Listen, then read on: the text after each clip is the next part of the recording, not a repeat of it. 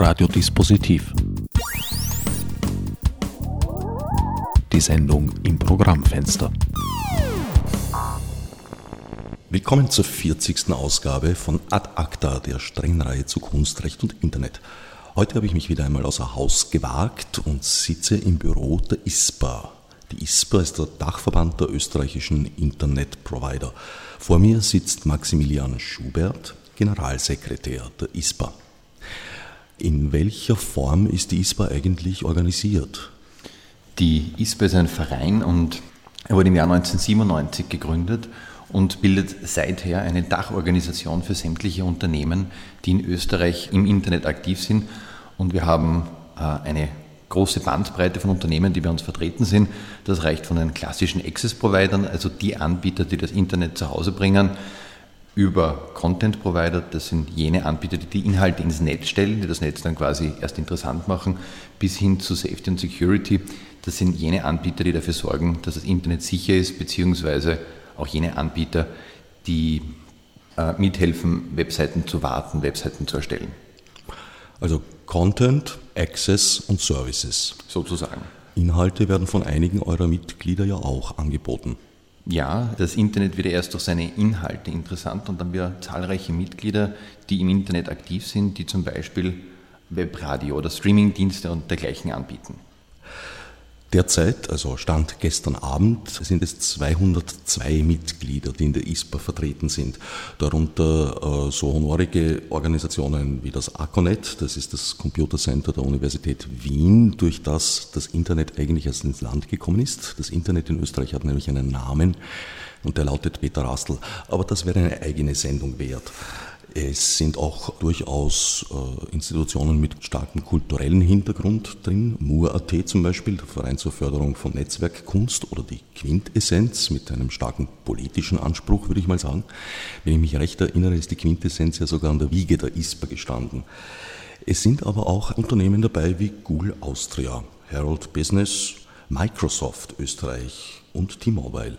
Nicht A1 und UPC. Wie kommt es zu diesem Mix von großen, kleinen, wo dann doch welche fehlen, überraschend? Es war sehr lange Zeit, waren sämtliche Unternehmen, die in diesem Bereich tätig sind, in der ISPA involviert. Im Jahr 2009 haben sich diese beiden Unternehmen entschlossen, aus der ISPA auszutreten. Wir wachsen aber seitdem kontinuierlich und sehen sehr positiv der Zukunft entgegen. Und wie du gerade gesagt hast, Google ist ein doch großes Mitglied. Microsoft ist ein traditionelles Mitglied, das schon sehr lange bei der ISPA ist. Also wir haben einen durchaus sehr guten Mix zwischen sehr kleinen Unternehmen und auch durchaus großen Unternehmen und sind so in der Lage, viele Blickwinkel auf das Internet und auf Themen, die das Internet betreffen, in unserem Haus zu vereinen. Apple war nie engagiert in der ISPA. Apple ist kein äh, ISPA-Mitglied. Wenn wir natürlich allerdings ein Mitgliedsansuchen erhalten würden von Apple, würden wir das prüfen. Apple ist ja durchaus im Internet tätig und zum Beispiel der iTunes Store ist einer der Hauptquellen für legale Inhalte oder beziehungsweise für audiovisuelle Inhalte im Internet in Österreich. Und meines Wissens engagiert sich Apple durchaus auch auf inhaltlicher Ebene auf Seiten der Plattform für ein modernes Urheberrecht. Ja, die ISPA ist auch vertreten in der Euro-ISPA, das ist quasi ein europäischer Dachverband, in dem sich Vereinigungen wie wir zusammengeschlossen haben in Brüssel. Und dort haben wir, möchte ich sagen, ähm, in zweiter Instanz haben wir Kontakt mit derartigen Unternehmen, die natürlich ganz anders aufgestellt sind und auch äh, sehr selbstbewusst auftreten. Wir als ISPA sehen uns ein bisschen auch als jene Interessenvertretung, die für die kleinen Anbieter da ist. Darf ich fragen, weshalb A1 und UPC aus der ISPA ausgeschieden sind? In der ISPA versuchen wir die Interessen sämtlicher Mitglieder auszugleichen. Das soll heißen, wenn wir zwei Unternehmen haben, die miteinander im, im, Wettbewerb stehen, dann versuchen wir natürlich, dass allfällige Reibungsflächen nicht in der ISPA ausgetragen werden. Es kann natürlich sein, dass wenn die Interessen diametral entgegengesetzt sind, dass ein Unternehmen sich entschließt, die, die ISPA zu verlassen. Wir bedauern das natürlich, äh, sind allerdings jederzeit offen, Unternehmen neu aufzunehmen. Nur das, möchte ich sagen, liegt dann weniger in der, Hand der ISPA als in den äh, Entscheidungsgremien jener Unternehmen, die in der ISPA tätig sind. Wenn die zu dem Schluss gelangen, dass es unüberbrückbare äh, Gegensätze gibt, dann werden diese Unternehmen den Schluss daraus ziehen. Die ISPA ist traditionell so angelegt und, und arbeitet so, dass wir versuchen, derartige Konfliktpunkte schon von vornherein vorwegzunehmen. beziehungsweise wenn es wirklich Konflikte gibt, dann sind diese Konflikte zwischen den Unternehmen direkt auszutragen und nicht so, dass sie die äh, Arbeit der ISPA behindern. Es ist also auch keine Kammer mit einer Zwangsmitgliedschaft, sondern ein freiwilliger Verband. Nein, die ISPA ist eine freiwillige Interessensvertretung im Gegensatz zu anderen gesetzlichen Interessenvertretungen. Und das ist auch etwas, auf das wir sehr stolz sind, weil wir haben 200 Mitglieder und wachsen stetig und denken, dass wir unseren Mitgliedern einen sehr guten Service bieten und einen Mehrwert. Und darauf sind wir stolz. Aus dem Mission Statement, das auf dem Website nachzulesen ist, geht hervor, dass sich die ISPA durchaus bewusst ist, dass das Internet starke gesellschaftliche Veränderungen ausgelöst hat, teils, teils vielleicht auch nur befördert hat. Und durchaus willens ist, diese damit verbundene Verantwortung wahrzunehmen. Wie ist da das Selbstverständnis? Die ISPA bzw. die Unternehmer der ISPA begleiten das Internet mehr oder minder seit es in Österreich angekommen ist. Und was die ISPA auszeichnet, ist, dass wir doch einen gewissen Abstand haben zu dem Daily Business der Unternehmen. Unsere Mitgliedsunternehmen sind darauf ausgelegt, Gewinne zu lukrieren. Das sind Unternehmen zum Großteil. Wir als ISPA befinden uns in der glücklichen Situation, dass wir quasi einen Schritt entfernt stehen und versuchen, den Überblick zu bewahren, woher kommen wir, wohin geht die Reise und dass wir durchaus auch Entwicklungen kritisch hinterfragen mit unseren Mitgliedern, wenn wir der Ansicht sind, dass es in eine Richtung geht, die bedenklich ist. Man könnte sogar sagen, die ISPA stellt in ihrer Gesamtheit das Internet in Österreich dar. Es geht ja sowohl um die Hardware als auch um die logische und logistische Struktur, als auch um die Services, die drüber laufen, als auch teils um die Inhalte, die darauf angeboten werden. Wenn man jetzt noch dazu rechnet, dass ISPA-Mitglieder ja nicht nur Institutionen, sondern dahinter auch Menschen sind, dann sitzen da ja auch die User am Tisch. Also dieser Absolut. Tisch ist ein äußerst runder, an dem alles Platz hat. Dieser Tisch ist ein ausgesprochen äh, runder und großer. Was man nicht vergessen darf, ist, dass wir auch versuchen, die Schnittstelle darzustellen äh, zur Politik bzw. zur Gesetzgebung und dass, wenn zum Beispiel ein, ein, Gesetzesentwurf in unserem Haus ankommt, wir den durchlesen und zwar aus vielerlei Blickrichtungen. Wir versuchen ihn zu lesen aus Sicht der Konsumentinnen und Konsumenten, wir versuchen ihn aber genauso zu lesen aus Sicht der Unternehmen. Und das ist einer der Aspekte, der die Arbeit äh, der ISPA so spannend macht weil wir natürlich versuchen müssen, und ich denke, wir sind auch sehr erfolgreich darin, all diese unterschiedlichen Aspekte unter einen Hut zu bringen. Ist das nicht eine große Herausforderung, so divergente Interessen auf einem Tisch oder unter einen Hut zu bringen? Es ist eine enorme Herausforderung, wenn man sich die Bandbreite der ISPA-Mitglieder ansieht, da einen Konsens zu finden. Aber genau das macht die Arbeit der ISPA aus, dass wir halt wirklich uns einerseits bewusst sind, was ist die Ausgangsposition unserer Mitglieder, was ist die Ausgangsposition der Nutzerinnen und Nutzer und dann so lange daran arbeiten, bis wir im Idealfall zu einem Kompromiss kommen und diesen Kompromiss dann auch kommunizieren können. Und ich denke, für eine außenstehende Person mag es manchmal erstaunlich sein, dass die ISPA sich manchmal nicht klarer äußert oder sich nicht früher äußert.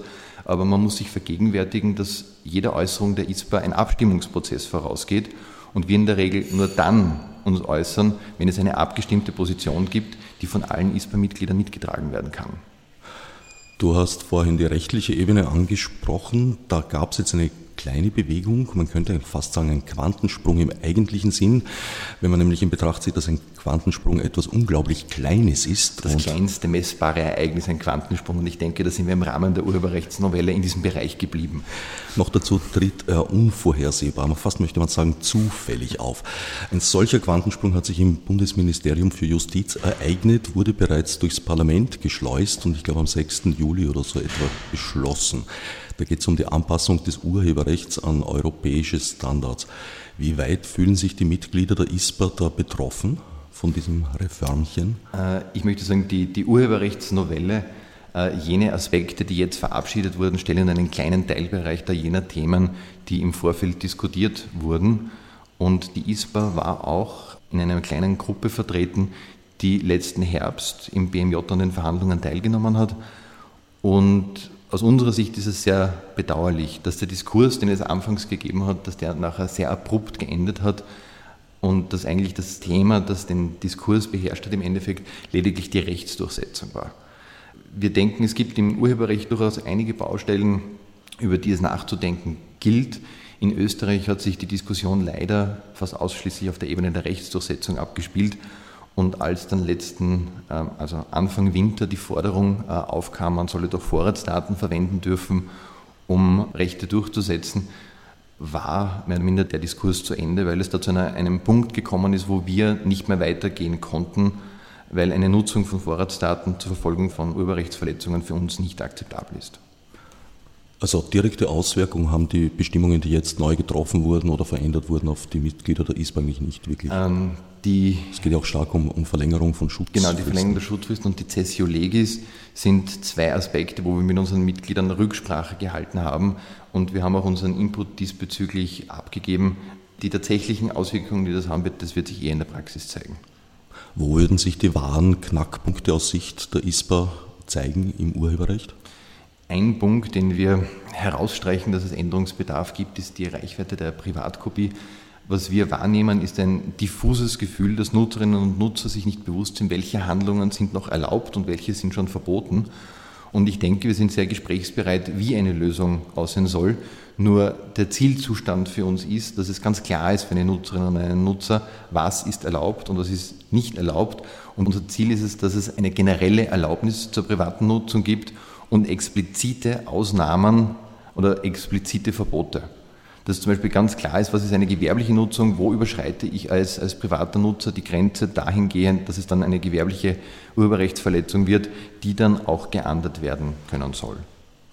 Ein Problem dabei, oder ein Problem, das in vielerlei äh, Zusammenhang schlagend wird, in diesem Fall aber ganz besonders, ist, dass es hier um nationale Gesetzgebungen geht, was im Internet in seiner heutigen Form noch schwer umsetzbar ist. Noch sage ich, weil es eine Tendenz gibt, das Internet in Teile zu teilen und sozusagen die nationalen Grenzen hier wieder nachzubilden. Siehst du das auch so? Das Internet wurde ja gebaut und das müssen wir uns vergegenwärtigen oder entworfen, um einem atomaren Erstschlag standzuhalten. Und ist daher von der Konzeption so gebaut, dass, ich sage mal, das Byte seinen Weg finden wird und äh, versuche, Datenströme da jetzt quasi an der, an der Landesgrenze oder an der Bundesgrenze abzufangen, laufen der Idee des Internets entgegen. Aus dem Grund lehnen wir derartige Lösungen auch, auch ab. Und was natürlich ganz klar ist, äh, das Urheberrecht, ja, es ist eine nationale Gesetzgebung. Allerdings, wenn man dann an Gesetzgeber herantritt, hört man, nein, es, wir haben europäische Vorgaben. Wenn man dann weiterfragt, heißt dann irgendwann, ja, wir haben völkerrechtliche Vorgaben.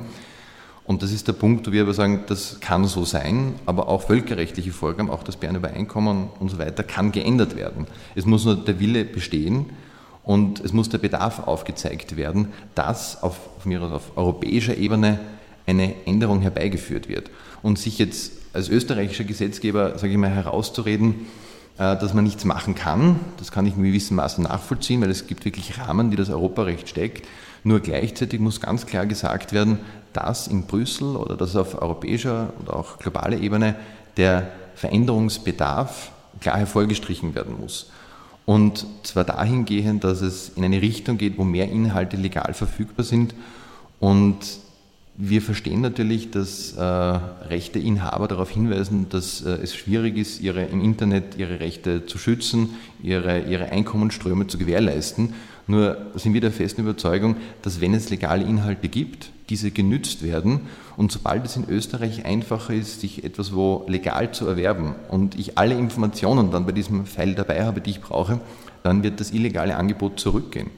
Was wir gesehen haben, die Hochzeit der Filesharing-Börsen und dergleichen, war unserer Ansicht nach geschuldet dadurch, dass die legalen Inhalte so schwer verfügbar waren und auch heute noch sind. Wenn wir uns anschauen, das Feld der Lizenzverhandlungen zum Beispiel für ein Online-Radio, für einen Streaming-Dienst, dann sind wir mit einer Situation konfrontiert, wo teilweise die Verwertungsgesellschaften gar nicht die äh, richtigen äh, Vertragsmodelle haben, weil sich das Internet so schnell verändert, dass es zwar eine Lizenz gibt, aber die deckt dann nicht das ab, was eigentlich das Unternehmen nachfragen will. Und wenn dann ein Unternehmen einen Dienst nicht anbieten kann, weil es die Rechte nicht bekommt, dann wird es schwierig, weil entweder das Unternehmen begibt sich in eine rechtliche Grauzone, das ist, sage ich mal, sehr unangenehm für die Person, die das machen will, oder schlicht gesprochen, es gibt diesen Dienst nicht. Und da finden wir halt, dass extremer Handlungsbedarf besteht. Es gibt diesen Dienst nicht, hat die Austromechaner ganz besonders konsequent durchgezogen und ihre Website für eine einjährige Nachdenkpause vom Netz genommen. Die Webseite der Austromechaner, möchte ich sagen, steht falls symbolhaft in Österreich für das Unbehagen der Rechteverwerter gegenüber dem Internet. Und ich muss sagen, von Seiten der ISWAL tun wir uns schwer, da Verständnis aufzubringen, weil wir es äh, mehr als ein äh, zur Schau gestelltes Leiden gesehen haben als wirklich eine, eine technische Unzulänglichkeit. Und auch bei den Verhandlungsrunden im BMJ wurde gesagt, naja, man könne die Webseite nicht online stellen, weil sie wird dann quasi sofort aus dem Netz äh, gebombt, glaube ich, war der konkrete Sprachterminus, der genutzt wurde. Nur ganz ehrlich, unsere Mitglieder sind Internetunternehmen und jedes Unternehmen hat die Pflicht, seine Webseite so zu schützen, dass sie Angriffen standhält.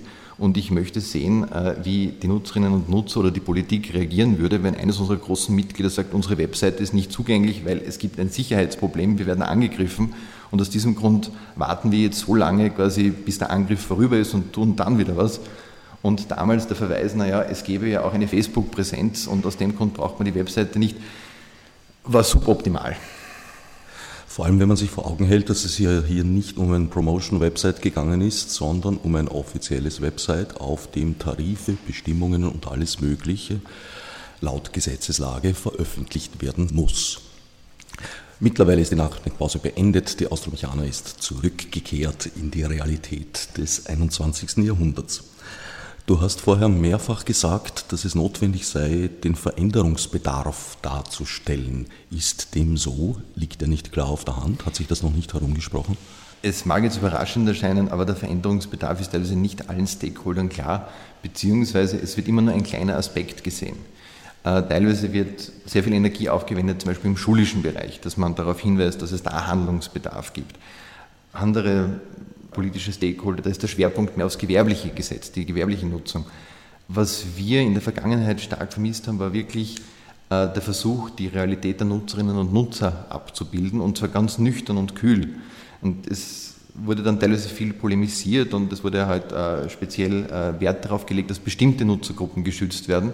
Aber was uns ein bisschen abgeht, ist, dass man das nicht an konkreten Einzelfällen aufhängt und sagt, wir wollen jetzt nicht, dass eine bestimmte Personengruppe in einem bestimmten Alter äh, besonders geschützt wird, sondern dass man sich generell überlegt, in was für eine Richtung soll die Reise gehen, soll es in Richtung Fair Use gehen, wie soll die, die Zukunft aussehen. Also es wurde mehr an, an Detaillösungen, möchte ich sagen, herumgenestelt, um politischen Druck abzubauen, damit man nicht äh, sich hinstellen muss, um dann wirklich über das Große nachzudenken. Und da muss ich jetzt die, die Stakeholder in Schutz nehmen. Keinem von uns ist jetzt schon das goldene Ei eingefallen, wie wir das jetzt alles lösen.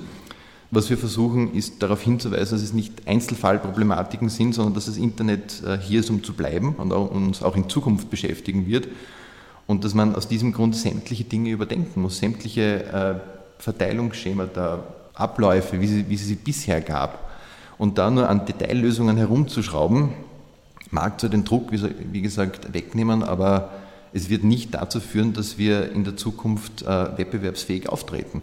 Weil das darf man auch nicht vergessen. Wir sind ein Markt, Europa ist ein Markt und kein kleiner. Und auf diesem Markt müssen wir alles unternehmen, damit einerseits äh, die Nutzerinnen und Nutzer die Inhalte bekommen, die sie möchten, und andererseits, dass auch den Unternehmen die Möglichkeit gegeben wird, erfolgreich am Markt aufzutreten und sich gegen andere äh, Mitbewerber, zum Beispiel aus den USA, Japan und dergleichen, durchzusetzen. Sind die Nutzer und Nutzerinnen bei euch offiziell Teil der ISPA? Gibt es da so eine Art Patientenanwalt? Patientenanwalt gibt es nicht, aber ich würde sagen, das Schöne im Internet ist, dass jeder von uns ein Nutzer ist. Und als solche möchte ich sagen, haben wir alle persönliche First-Hand-Experience, was die Nutzung des Internets angeht. Ich muss einräumen, wir sind jetzt doch alle schon um die 30 bzw. drüber. Da tun wir uns teilweise schon etwas schwer, die Bedürfnisse der 16-Jährigen nachzuvollziehen. Nur sind wir Projektpartner im Safe Internet Programm, wo es genau darum geht, für Jugendliche und Kinder Inhalte, äh, die, die sichere Nutzung im Internet zu beschreiben und sich damit auseinanderzusetzen. Und wir erstellen zahlreiche Broschüren, zum Beispiel einen, einen Leitfaden über Sicherheitseinstellungen für Smartphones und dergleichen. Also diesbezüglich haben wir auch den Finger auf, der, auf dem jüngeren Teil äh, der, der Nutzergruppen und ich denke, dass die Internetnutzerinnen und Nutzer auch insofern sehr gut äh, in der ISPA repräsentiert sind, weil sehr viele unserer langjährigen Mitglieder nicht zögern, direkt an uns heranzutreten, wenn sie Dinge sehen, von denen sie überzeugt sind, dass die ISPA sich damit befassen soll. Also es gibt durchaus die Internet-Urgesteine, da ist vorher schon ein Name gefallen, der uns dann wirklich anruft und dezidiert darauf hinweist, dass es da einen Aspekt gibt, mit dem wir uns auseinandersetzen sollten. Und das ist auch extrem wichtig für uns. Also es sind dann Mitglieder, die Personen waren mir teilweise unbekannt und sie sagen, sie lesen so seit drei Jahren unsere E-Mails, aber jetzt möchte er etwas sagen, weil es gibt dies und diese Entwicklung, die stört ihn und da möchte er mit uns drüber reden. Und da sind wir absolut dankbar für diesen Input und versuchen dem auch auf jeden Fall äh, hinreichend Platz einzuräumen in unserem Tagesgeschäft. Und wenn man die ISPA von außen sieht, fragt man sich vielleicht, was tut die ISPA? Aber sehr viel unseres Tagesgeschäfts ist es einerseits unsere Mitgliedsunternehmen im, im Auge zu behalten, aber auch, dass Personen an uns herantreten und uns zum Beispiel zu Prism Acta ihre Meinung mitteilen und auch ihre durchaus interessanten Blickwinkel mitteilen, weil man die, die, ich sage mal, die Meinung der Internet-Urgesteine ist teilweise selbst auch für einen äh, Juristen, der sich äh, mit Grundrechten aktiv auseinandersetzt, haben die einen geradezu, möchte ich sagen, fundamentalistischen Datenschutzansatz, wo man dann aus der Praxis wirklich sagen muss, ja, stimmt, wenn man einen Schritt zurücktritt und sich das überlegt, ist das nicht in Ordnung, auch aus der und der Perspektive. Also insofern sind die Nutzer in der ISPA gut repräsentiert. Ich habe auch den Eindruck, dass sich das Urgestein ziemlich konsequent Gedanken gemacht hat. Sonst wäre es auch, wenn wir jetzt zum Ur-Ur-Urgestein zurückgehen, nicht anders denkbar, dass die Internetstandards, das IP-Protokoll eigentlich entwickelt Ende der 60er Jahre, bis heute noch die Anforderungen erfüllt. Während andere Leute gesagt haben, zur selben Zeit oder etwas später sogar, sie würden schon einen Markt für Computer sehen, in Deutschland etwa fünf Stück. Also etwas, was wir, was wir quasi jeden Tag sehen, ist, dass unsere Unternehmen irrsinnig findig daran sind, wenn es eine Herausforderung gibt, diese, diese zu meistern. Äh, ein Problem dafür zum Beispiel ist, dass, dass in abgelegenen Regionen von Österreich doch hochbitratige Internetanbindungen über die, sage ich mal, interessantesten Richtfunklösungen äh, realisiert werden.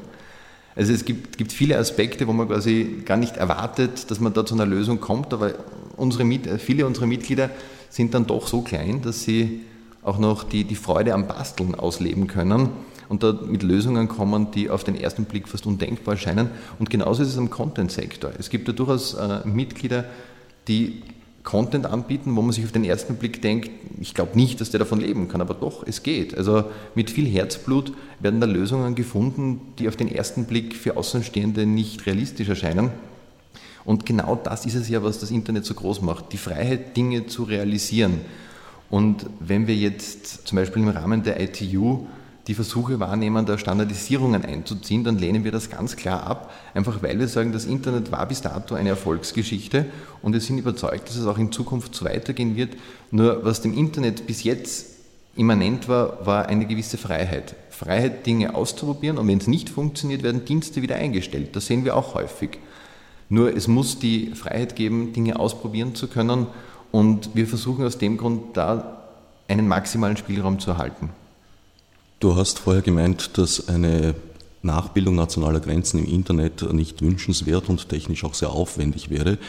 Dennoch passieren solche Dinge. Also das Angebot von äh, Internet-Shops, wie zum Beispiel eben den Apple Stores oder auch das Angebot von YouTube, ist regional unterschiedlich. Also ich sehe in Deutschland zum Beispiel andere Dinge dort als in Österreich schon.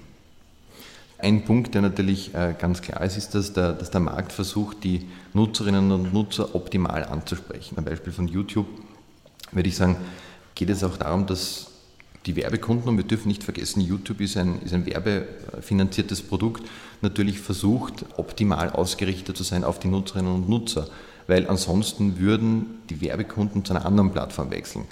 Ein Aspekt, den wir natürlich nicht ganz so glücklich sehen, ist, wenn ich, äh, jeder von uns kennt das, wenn er dann den Screen bekommt, wo dann draufsteht, dieses Programm ist in Ihrer Region nicht verfügbar.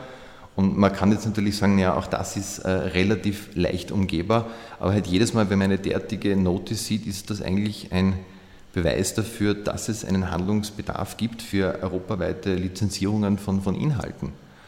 Und wenn wir uns anschauen, wie groß der Markt in den USA ist, und die haben ein Rechtssystem und dann kommen wir quasi nach Europa und da hat jedes Land, und wir sind ja kein kleines Land, sondern ein mittleres Land, sein eigenes Rechtssystem, dann kann man eigentlich nur sagen, das kann nur eine Übergangserscheinung sein, weil wir leben in Europa und wir sind überzeugt, dass, dass Europa auch in Hinkunft sich sehr gut entwickeln wird und es wird kein Weg daran vorbeiführen, eine europäische Lizenz für audiovisuelle Inhalte zu schaffen.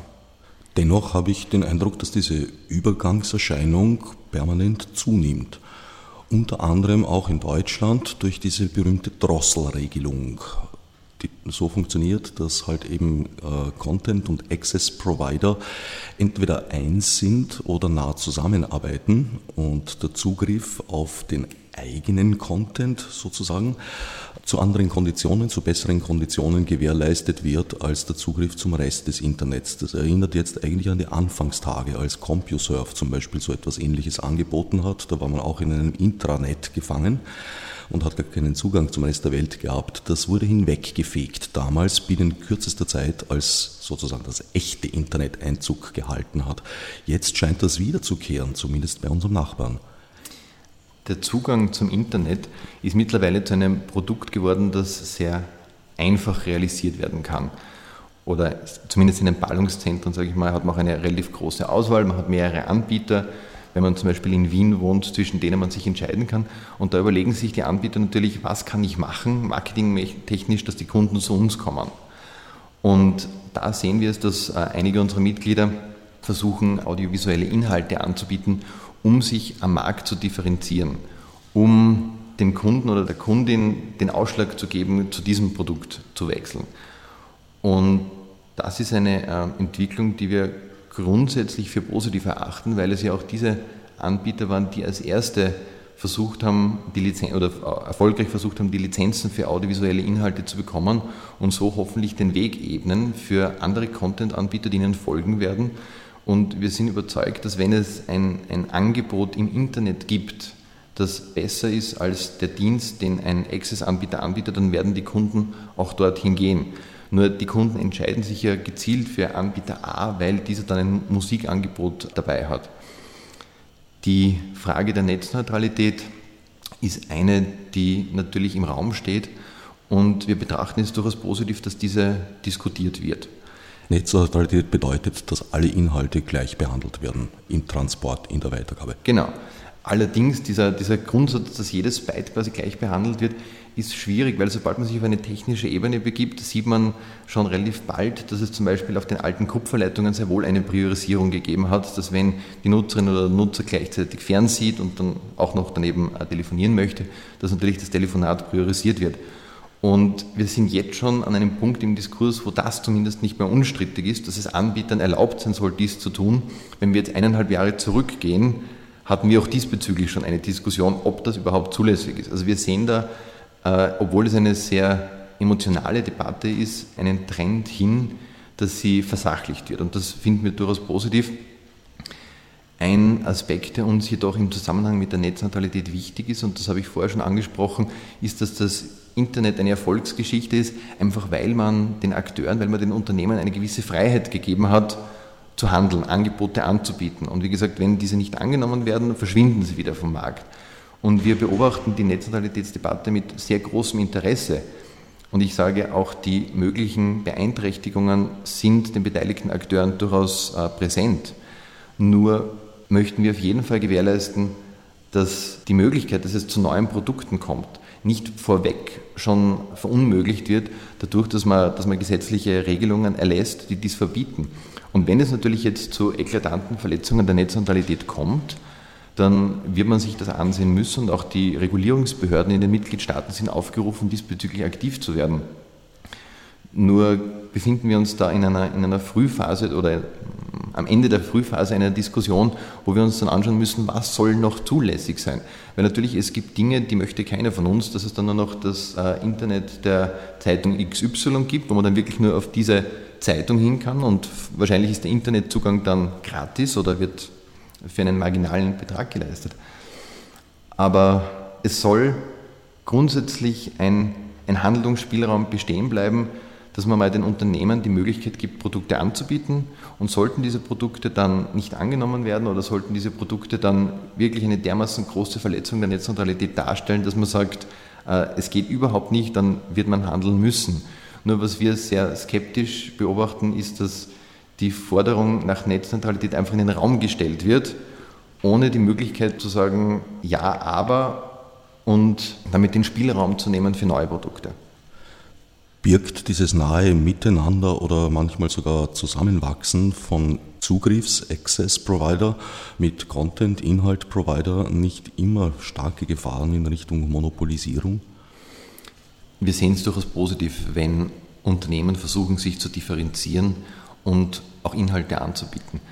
Was klar sein muss, ist, dass ein Wettbewerb gegeben sein muss am Markt und das ist ein, ein Punkt, wo wir in Österreich nicht optimal aufgestellt sind. Speziell, wenn wir uns den Festnetzbreitbandsektor ansehen, ist es da ganz klar, dass es im Moment zu einer Remonopolisierung kommt und dass das Unternehmen, das früher quasi alle äh, Leitungen zur Verfügung gestellt hat, da ganz klar einen Aufwärtstrend nachweist, während alle anderen Unternehmen zurückgehen. Also ich sage, wenn Gefahr droht, dann eher aus der Richtung, dass es unter Umständen so weit kommt, dass es wirklich in gewissen Teilen nur noch einen Anbieter gibt, der Internet anbietet. Und dann wird es natürlich ganz gefährlich, weil wenn ich wirklich fixiert bin auf einen Anbieter, dann kann ich nicht mehr wechseln, selbst wenn dieser Anbieter Dinge tut, die mir überhaupt nicht behagen und die mich sonst zu einem Wechsel veranlassen würden. Und da besteht definitiv Handlungsbedarf in Österreich, dass Schritte unternommen werden, dass gewährleistet wird, dass auch am Festnetzmarkt mehrere Anbieter nebeneinander bestehen. Was wir im Moment sehen, ist der Wegfall von vielen kleineren Access-Anbietern und ein Erstarken des ehemaligen Monopolisten. Eigentlich die lokalen Provider vor Ort sind jetzt, also zumindest die in einer, in einer Größe und in einer Präsenz, die dem Publikum, dem Privatpublikum auch äh, zugänglich war, sind eigentlich mittlerweile alle in größeren Institutionen untergeschlüpft. Nein, es gibt durchaus einige kleine, sehr erfolgreiche Unternehmen, die speziell in den Regionen sitzen und die relativ bald begonnen haben, auch eigene Infrastruktur zu verlegen. Also eine Wiener Wahrnehmung. Das kann unter Umständen sein, dass es sich da um eine, um eine Wiener Wahrnehmung handelt, aber es ist durchaus, wenn ich an das, wenn ich an das Waldviertel denke, wenn ich an, an das Mühlviertel denke oder auch an Tirol, gibt es da ausgesprochen erfolgreiche kleine Unternehmen. Nur da war der Schlüssel zum Erfolg, früh auf eigene Infrastruktur zu setzen. Und das sind genau jene Unternehmen, die halt wirklich innovative Lösungen haben, einen Graben anzubinden, der weit weg liegt von der, von der Zivilisation. Und da gibt es durchaus Gemeinden und Stadtwerke mit, mit, Vorzeigecharakter, die schon vor zehn Jahren realisiert haben, dass wenn ich eine Straße aufgrabe, dann lege ich da auch eine Glasfaser hinein. Und das war lange bevor andere Anbieter in Österreich damit begonnen haben. Und genau jene Anbieter können jetzt quasi bis zur letzten Almhütte, sofern einmal die Straße hinauf erneuert wurde, teilweise bessere Anbindungen äh, bieten, als äh, sie im innerstädtischen Raum in Wien teilweise verfügbar sind. Ich habe schon ab und an die Theorie gehört, dass vor allem in Deutschland die Mobilcom-Provider eigentlich dazu getrieben worden sind, dieses Geschäftsfeld Inhalt verbunden mit Access zu entdecken, weil ihnen einerseits die Tarife auf EU-Ebene immer weiter zurückgeschraubt wurden, sie andererseits eben speziell in Deutschland mit der Versteigerung der UMTS-Lizenzen in Investitionen getrieben wurden, die sie mit dieser Technologie wahrscheinlich niemals zurückverdienen werden können, weil sie jetzt bereits, äh, eigentlich schon recht verzögert, durch LTE abgelöst werden, das wiederum beschwörend zu den Elektronikgöttern, es möge doch länger als zwei Jahre am Markt bleiben, Long-Term Evolution sich buchstabiert. Ist diese Wahrnehmung richtig? Was einmal ganz klar ist, ist, dass wir in Österreich ein extrem niedriges Preisniveau haben für Internetzugänge und speziell auch bei der Mobiltelefonie waren wir lange Zeit Spitzenreiter in Europa. Und dass das natürlich jetzt an den Unternehmen nicht spurlos vorbeigeht, ist klar, weil Unternehmen müssen Umsätze lukrieren. Und speziell bei den Mobilfunkern sehen wir da einen riesengroßen Preisdruck. Aber auch in den ländlichen Regionen äh, sehen wir, dass, dass mittlerweile der Ausbau von, von Mobilfunkprodukten voranschreitet. Und dass es dadurch, sage ich mal, äh, die Basisversorgung teilweise überraschend gut gewährleistet werden kann was man allerdings nicht vergessen darf, dass das ganz klassische Kupferkabel, wie es es am Land auch überall gibt, dennoch äh, eine Reihe von, von Vorteilen hat und speziell mit neuer Technik, ich sage jetzt Stichwort Vectoring, lassen sich auch da Dinge abbilden, die mindestens mit äh, mobilen äh, Lösungen gleichwertig sind, beziehungsweise diese in gewissen Aspekten doch auch übertreffen. Also ich würde nicht sagen, dass das Mobil da quasi fest verdrängt, sondern dass sie sich ergänzen. Wenn ich natürlich unterwegs bin, wenn ich mobil bin, dann ganz klar, dann habe ich nur eine Auswahl. Nur wenn ich äh, zum Beispiel einen Betrieb habe, wenn ich an einem festen Standort bin und Hausnummer Computer spiele, dann geht es mir darum, dass der Ping sehr gering ist, damit ich schnell reagieren kann im Spiel. Und da könnte ich an meine Grenzen stoßen mit einem mobilen Produkt, wohingegen mit einem leitungsgebundenen Produkt bin ich da in der Regel sehr gut aufgestellt. Also es geht um die Gamer. Äh, die Gamer gehen zurück. Was wir sehen, sind äh, audiovisuelle Inhalte, also HD on Demand. Und da wird schon schwierig, sage ich mal, wenn eine Person in der Funkzelle, in der LTE-Funkzelle sitzt, dann wird diese wohl keine Probleme haben. Wenn jetzt natürlich äh, 10, 20 Personen in einer Funkzelle drinnen stehen, dann wird es problematisch. Und was wir nicht vergessen dürfen, auch wenn ein LTE, wenn eine LTE-Basisstation jetzt 100 Mbit über die Luftschnittstelle kommunizieren kann, dann müssen diese Daten abgeleitet werden. Und die Rückleitung zum Anbieter muss ja auch wieder über eine Leitung passieren. Und das passiert in der, in der Regel auch wieder leitungsgebunden. Also es ist nicht so, dass äh, ein, ein, ein Mobilfunkmast am weiten Feld steht und die Daten werden dann ja, dort gegessen, sondern auch dort muss er sie ableiten und das kann man sehr gut über Richtfunkverbindungen zum Beispiel realisieren, aber im Großteil äh, der Fälle werden da auch leitungsgebundene Produkte eingesetzt und wenn die Leitung dann schon einmal dort ist, im Regelfall die Glasfaserleitung meistens, wenn die dann schon dort ist, ist es dann natürlich nur noch ein kleiner Schritt, dass man sagt, naja, kann man in diesem Bündel nicht auch ein paar Fasern nutzen, um in diesem Dorf, das auch mobil versorgt wird, Internet anzubieten. Wobei LTE dem Vernehmen nach recht gut umgesetzt ist, während nach allem, was ich höre, bei UMTS vor allem die Einbindung des Internetprotokolls IP der Gestalt implementiert wurde, dass ich glaube 30 oder 40 Prozent äh, sind Overhead, also nur 60 bis 70 Prozent Datennutzlast de facto drüber gehen. Auf den Mobilsektor trifft genau das Gleiche zu wie auf den Leitungssektor. Als Endkunde sieht man quasi, dass das Produkt funktioniert. Und wenn wir teilweise bei unseren Mitgliedern ein bisschen mitbekommen, was im Hintergrund abläuft, dass man zum Beispiel ein Teil des Netzes ist Hersteller A, der andere Teil des Netzes ist Hersteller B, dann hat man vielleicht noch was zugekauft da ist im Hintergrund irrsinnig viel Technik involviert und, und da denke ich, arbeiten alle mit Nachdruck daran, die Lösungen zu optimieren. Aber einfach ist es in den meisten Fällen nicht. Also der, der Kunde sieht nichts davon und bekommt es nicht mit, aber es ist allein schon ein Versionskonflikt, wenn ein, ein Anbieter beschließt, bei einer Systemkomponente eine neue äh, äh, Software auszurollen, führt zu gewaltigen Herausforderungen für die Anbieter. Also das erscheint vielleicht auf den ersten Blick trivial, als es sitzt und in der Praxis sind da durchaus handfeste Herausforderungen, die da von den Anbietern oftmals auf neue gemeistert werden dürfen. Bei dieser Gelegenheit kann ich ein kleines Kundenfeedback anbringen. In den Anfangstagen von UMTS haben wir völlig problemlos dicke, fette Audio-Streams, allerdings nur ohne Video, über UMTS äh, ja eigentlich Wien und Umgebung überall gemacht, völlig problemlos, wunderbar. Äh, je mehr UMTS sich durchgesetzt hat, desto schwieriger wurde es. Und die Erklärung, dass das IP-Protokoll nicht besonders geschickt implementiert wäre im UMTS-Protokoll, würde mir erklären, weshalb Menschenansammlungen so ab 150, 200 Personen dann durch ihre bloße Anwesenheit bereits Bandbreitenprobleme verursachen. Die brauchen dann gar nicht mehr für sehr viel zu tun. Das ist jetzt ein, ein, ein Aspekt, der geht schon relativ viel ins Technische der, der Mobilen hinein.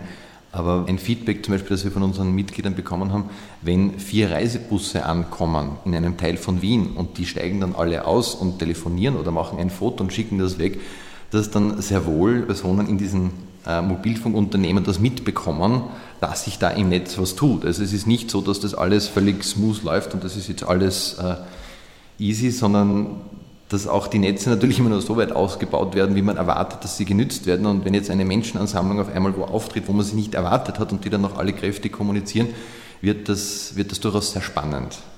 Also das ist, wie gesagt, das Endnutzer sieht man nur das, das Endprodukt, aber wenn man ein bisschen dahinter sieht, dann, dann, dann versteht man, warum es eine kleine Wissenschaft ist und dass es da Menschen gibt, die tüfteln und, und man spricht ja auch von diesen atmenden Funkzellen, die werden quasi größer und kleiner, je nachdem wie viele Personen eingemeldet sind und das ist eine Wissenschaft. Und auch wenn Unregelmäßigkeiten im Netz auftreten, bedarf es durchaus kompetenten Personal, die, da, die darauf eingehen.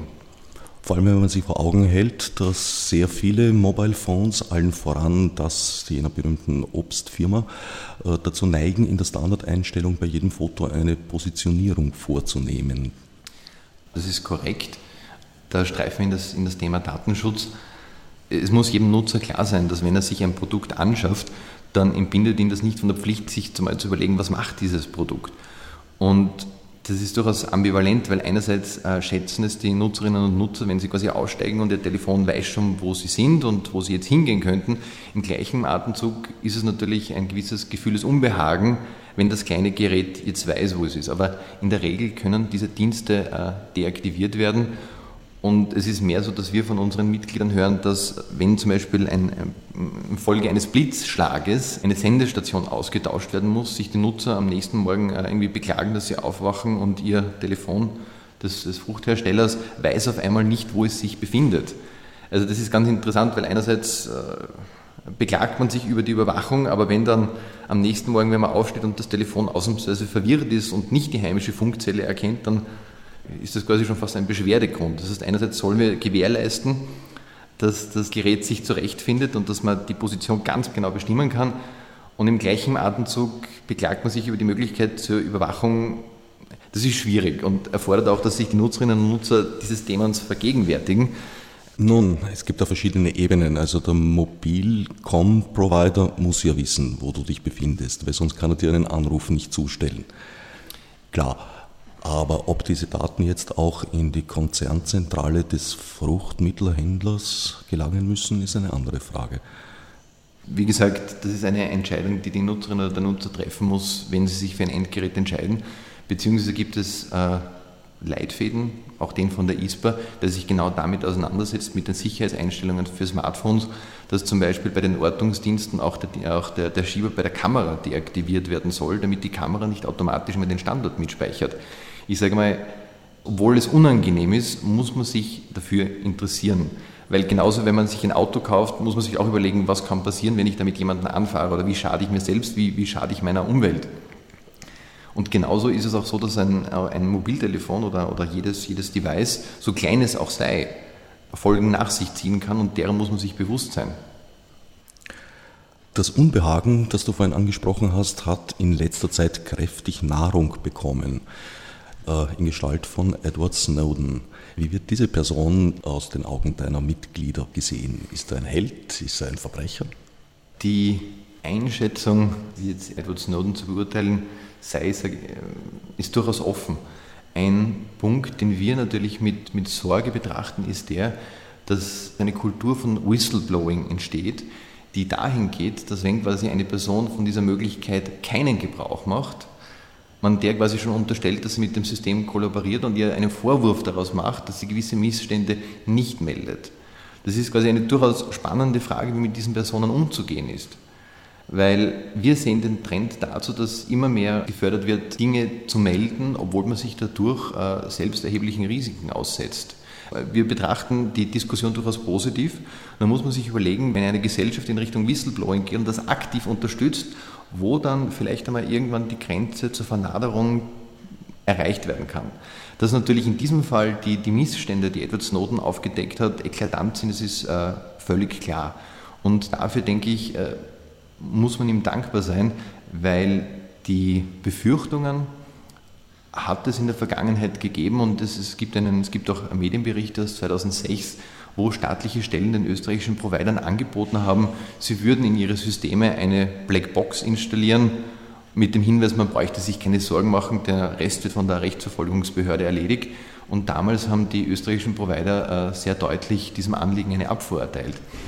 Aber dass natürlich die Verkehrsströme auf anderer Ebene abgefangen werden können, das sage ich mal, war theoretisch, technisch erwartbar. Der Umfang, denke ich, hat alle überrascht. Mich hat vor allem überrascht, dass Institutionen wie NSA, also sagen wir mal die oberste Liga der Geheimdienste, offenbar keine saubere konsequente Trennung von System- und Datenbereich durchgesetzt hat, durchgeführt hat. Edward Snowden ist meines Wissens ein Systemadministrator und hat auf Datenbereiche zugreifen können, was mich doch erstaunt hat. Naja, ich denke, dass eine völlig klare Trennung zwischen System und Daten generell sehr schwierig ist, weil es gibt in jedem Unternehmen, es gibt in jedem System eine Person, die quasi so weit oben sitzt, dass sie beides sieht. Weil teilweise ist ja das System nicht gänzlich schlüssig, wenn man nicht auch die Datenströme zu einem gewissen Teil mitverfolgen kann. Nun ja, es ließen sich Verschlüsselungen einführen oder es ließe sich zumindest eine Protokollierung mitschreiben. Das auf jeden Fall. Eine Protokollierung zum Beispiel wie im Zug der Vorratsdatenspeicherung in Österreich. Wenn in Österreich ein Provider auf Vorratsdaten zugreifen muss und sie dürfen und müssen diese ausschließlich auf Anordnung von Behörden, dann wird in diesem Unternehmen nach dem Vier-Augen-Prinzip dies protokolliert. Also in Österreich wurde da durchaus eine, eine sehr klare Trennung durchgeführt und vor diesem Hintergrund muss man sagen, ja, Äh, derartige Zugriffe auf Daten müssen einer strengstmöglichen Protokollierung unterliegen und das gilt jetzt für jedes Unternehmen oder für jede Institution, die Daten verarbeitet, unabhängig davon, wo sie diese Daten herhaben. Damit sind wir bei einem weiteren Kernthema. Zur Vorratsdatenspeicherung hat die ISPA ja sich auf einen recht kritischen Standpunkt geeinigt. Die ISPA ist nach wie vor der Ansicht, dass die beste Umsetzung der Vorratsdatenspeicherung keine Umsetzung wäre. Und wir lehnen die anlasslose äh, Speicherung von Daten auf Vorrat ab. Das ist ganz klar. Was wir auch klar zum Ausdruck gebracht haben, ist, dass wir uns möchten, dass sofern diese Daten dennoch vorhanden sind, auf jeden Fall ein Richter oder eine Person mit richterlicher Qualität diese anzuordnen hat. Und auch das ist eine Forderung der ISPA, dass die Anbieter dafür entschädigt werden, wenn sie Systeme installieren müssen, die diese Daten aufzeichnen, weil, das darf man nicht vergessen, in Österreich gibt es ja zum Glück sehr hohe Sicherheitsstandards für die Speicherung dieser Daten. In anderen Ländern werden diese Daten zentral gespeichert oder werden so gespeichert, dass die Behörden direkt durchgreifen können auf die Daten. In Österreich hat man sich für eine äh, Ausgestaltung entschieden, auch auf Druck der Internetindustrie, wo die Daten beim Provider verbleiben. Sie sind dort quasi sicher gespeichert und sollte eine Anordnung kommen, dann muss die über eine im Vorhinein definierte Schnittstelle erfolgen, zweimal verschlüsselt, also das ist durchaus technisch sehr, sehr gut gelöst und dann beim Anbieter erfolgt der Zugriff nach dem Vier-Augen-Prinzip und wird dann über diese gleiche Schnittstelle wieder rückübermittelt. Also zum Beispiel in Großbritannien hat die Behörde eine Schnittstelle direkt zum Anbieter und greift quasi durch und darf in dessen Daten wühlen und suchen und abgleichen, wie es ihr beliebt. In Österreich ist es ganz klar, da kommt eine Anordnung mit sagen wir, Rufnummer XY zu diesem Zeitpunkt, wo war die oder mit, mit wem hat sie telefoniert und nur das wird beantwortet. Und es gibt natürlich ständig Begehrlichkeiten, diese, diese Ansprüche auszuweiten und zum Beispiel einen Abgleich zu machen, eine Rasterverhandlung. Aber da wurde bei der Umsetzung der Vorratsdatenspeicherungsrichtlinie sehr wohl drauf geschaut, dass der Anwendungsbereich, für den auf die Daten zugegriffen werden kann und auch welche Daten der Anbieter beauskunften darf, ganz klar geregelt sind. Derzeit ist die Vorratsdatenspeicherung Gegenstand eines Verfahrens vor dem Europäischen Gerichtshof. Was gibt es Neues aus Straßburg? Äh, wir haben die, die Verhandlung vor dem äh, Europäischen Gerichtshof mit großem Interesse verfolgt und waren positiv überrascht von der Fragestellung des Gerichts, weil doch sehr viele durchaus wichtige Punkte angesprochen wurden. In welcher Säule äh, hätte es untergebracht werden müssen? Und ich denke auch, dass es sehr schön gezeigt hat, dass der Anlass, zu dem die Vorratsdatenspeicherung in Österreich umgesetzt wird, und zwar die äh, Verfolgung oder beziehungsweise Verhinderung von Terrorismus und schweren Straftaten in Österreich nicht greift, weil nach meinem Wissen gab es keinen einzigen Fall von Terrorismus, der mit Hilfe der Vorratsdaten verhindert werden konnte. Und stattdessen werden die Vorratsdaten für andere Dinge eingesetzt, wie, obwohl es sich dabei auch um eine Straftat handelt, das darf man nicht beschönigen, Stalking. Also ich denke, dass da das Maß sehr schlecht gewählt wurde bei der Umsetzung. Ein Punkt, der natürlich klar ist, ist, dass äh, es Straftaten gibt, die verfolgbar sein sollen, die verfolgbar sein müssen. Also schwere Straftaten gegen Leib und Leben. Nur da war die Frage, ob man nicht mit anderen Mitteln das gleiche Ziel erreichen hätte können, da die Daten, um die es bei der Vorratsdatenspeicherung geht, meistens in den Unternehmen einen gewissen Zeitraum vorhanden sind, zum Beispiel zu Abrechnungszwecken. Und wenn eine Rechtsverfolgungsbehörde dann an ein Unternehmen herantritt und sagt, ich hätte gern die Daten von vor drei Wochen, dass diese teilweise noch vorhanden sind, also die sogenannte Quick-Freeze-Lösung. Und ich denke, da hätte man durchaus äh, einen Kompromiss erzielen können, der uns die ganze äh, Speicherung äh, ersparen hätte können. Wie sieht das eigentlich mit dem Zugriff durch Privatpersonen aus? Also zum Beispiel angenommen, ist gar nicht Vorratsdatenspeicherung, mein Handy wird gestohlen. Darf mir mein Mobilcom-Provider verraten, wo es sich gerade vielleicht im eingeschalteten Zustand befindet? Die Auskunft äh, über Positionsdaten eines Mobilgerätes werden ausschließlich Rechtsverfolgungsbehörden äh, mitgeteilt. Sollte es im Rahmen eines äh, Verfahrens diesbezüglich einen, einen Auftrag geben, werden wir dem nachkommen, obwohl ich da skeptisch bin, da ich denke, da es dann im Strafrahmen scheitern wird, weil eine derartige Positionsbestimmung nur für schwere Straftaten bzw. bei gegenwärtiger Gefahr für Leib und Leben äh, möglich ist. Sollte es sich um ein Endgerät handeln, das sich bei einer Person befindet, die dabei ist, sich oder andere zu gefährden, dann wird die Positionsbestimmung innerhalb von kürzester Zeit abgewickelt, allerdings ausschließlich an Rechtsverfolgungsbehörden bzw. Notrufträger. Also ich sage, dass da der, der Datenschutzlevel relativ hoch liegt, aber auch zu Recht, weil wir eben nicht wollen, dass Privatpersonen sich den Standard von anderen Privatpersonen mitteilen lassen und weil es auch für den Anbieter sehr schwierig ist, wenn ein, oder beziehungsweise unmöglich ist, wenn ein Privater an sie herantritt, die Rechtmäßigkeit der Anfrage zu prüfen. Das ist, hat in der Vergangenheit zu Problemen geführt, wenn Anbieter konfrontiert werden mit einem Anrufer, sagen wir, es ist Wochenende, es ist quasi ein, ein Systemadministrator oder eine Systemadministratorin anwesend, die dafür sorgt, dass die Systeme funktionieren. Und wenn dann natürlich jemand anruft und sagt, er braucht jetzt die und die Daten, weil sonst springt jemand von der Brücke, ist es sehr schwierig. Äh, natürlich ist jeder von uns versucht, sofort zu sagen, ja, gerne, schauen wir, dass es da zu einer Lösung kommt. Nur was man nicht vergessen darf, es kann durchaus sein, dass es sich dabei nicht um eine Person handelt, die wirklich von einer Brücke springen möchte, sondern dass es sich dabei um, eine, um einen Politiker handelt oder um, keine Ahnung, um die Ex-Freundin oder dergleichen.